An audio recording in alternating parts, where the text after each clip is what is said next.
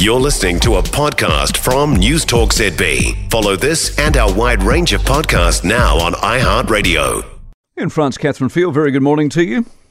Good morning to you too, Mike. Now, 1.2 billion, it's a lot for you and I, but is it a lot for Meta? Does it change anything materially, do you reckon? Difficult to say on this one. It's certainly going to uh, bog them down in the in the courts for a while. What this relates to, Mike, is the European Union's pretty stiff laws on data privacy. Now, the EU does have a lot of safeguards for personal data. Can't be passed on to people. It has to be protected. However, when it comes to companies such as Meta, Facebook, Google, TikTok, if they're operating in Europe, they have to protect that data when it gets transferred outside of Europe because European laws cover the protection of that data even after it's left European shores. So just to say today, the European Union slapped that huge fine on Meta, 1.2 billion, said that they had not done enough to sufficiently protect consumers information being passed on to intelligence agencies in the US. So you huge fine for them. Now, of course, you Meta have come back and said, listen, this is unfair.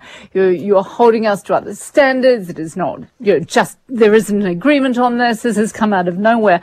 But the EU says, look, you know, they've been ruling after ruling on this. The European Court of Justice has ruled the US has insufficient checks to protect personal data.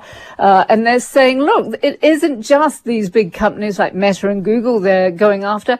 In fact, here in Europe, Mike, every single business, you know, whether it's a hotel chain, a cell phone company, they have to have these tight uh, privacy mm-hmm. policies. And if they go, if they stray from that, they can be fined up to 4% of their annual turnover.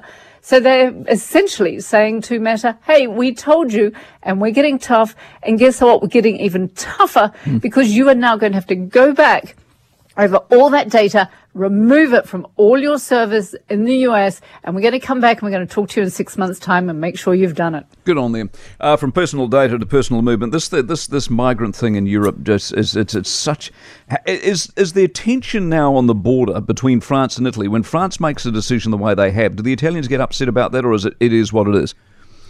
They get upset about it, but they get more upset about what's said in public. I mean, generally what we're looking at is that flow that comes across from North Africa. Uh, so far this year, we've had around 42,000 illegal migrants coming into Italy from North Africa. Now, compare that to the same period last year. 11,000 came through last year uh, and that same time period. So what's been happening is they sort of move across Europe looking for a safe haven. A lot come through that really beautiful part of France, right on the border, Menton, famous for its connections to New Zealand. What the French do is from time to time, as they have done now, they've suspended freedom of movement. They've sent 150 extra police down there to say, listen, you know, we've got to stop it. The Italians clearly aren't doing anything about it. Uh, so we're going to do it. I mean, just looking at the latest figures, Mike and Menton, they're having to house 1,200 unaccompanied minors who've come across from Italy.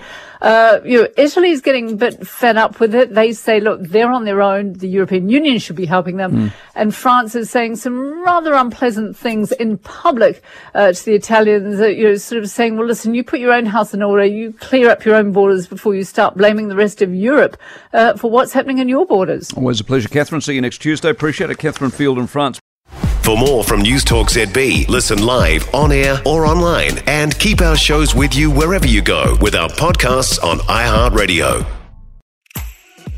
If you enjoyed this podcast, you will love our New Zealand Herald podcast, The Little Things, hosted by me, Francesca Rudkin, and my good friend Louise Airy. We focus on all the little things that you can do to make a positive impact on your life and to cut through the confusion from the health and wellness industry. Join us every Saturday to hear from the experts for all the tips and advice you need. Just search The Little Things on iHeartRadio or wherever you get your podcasts.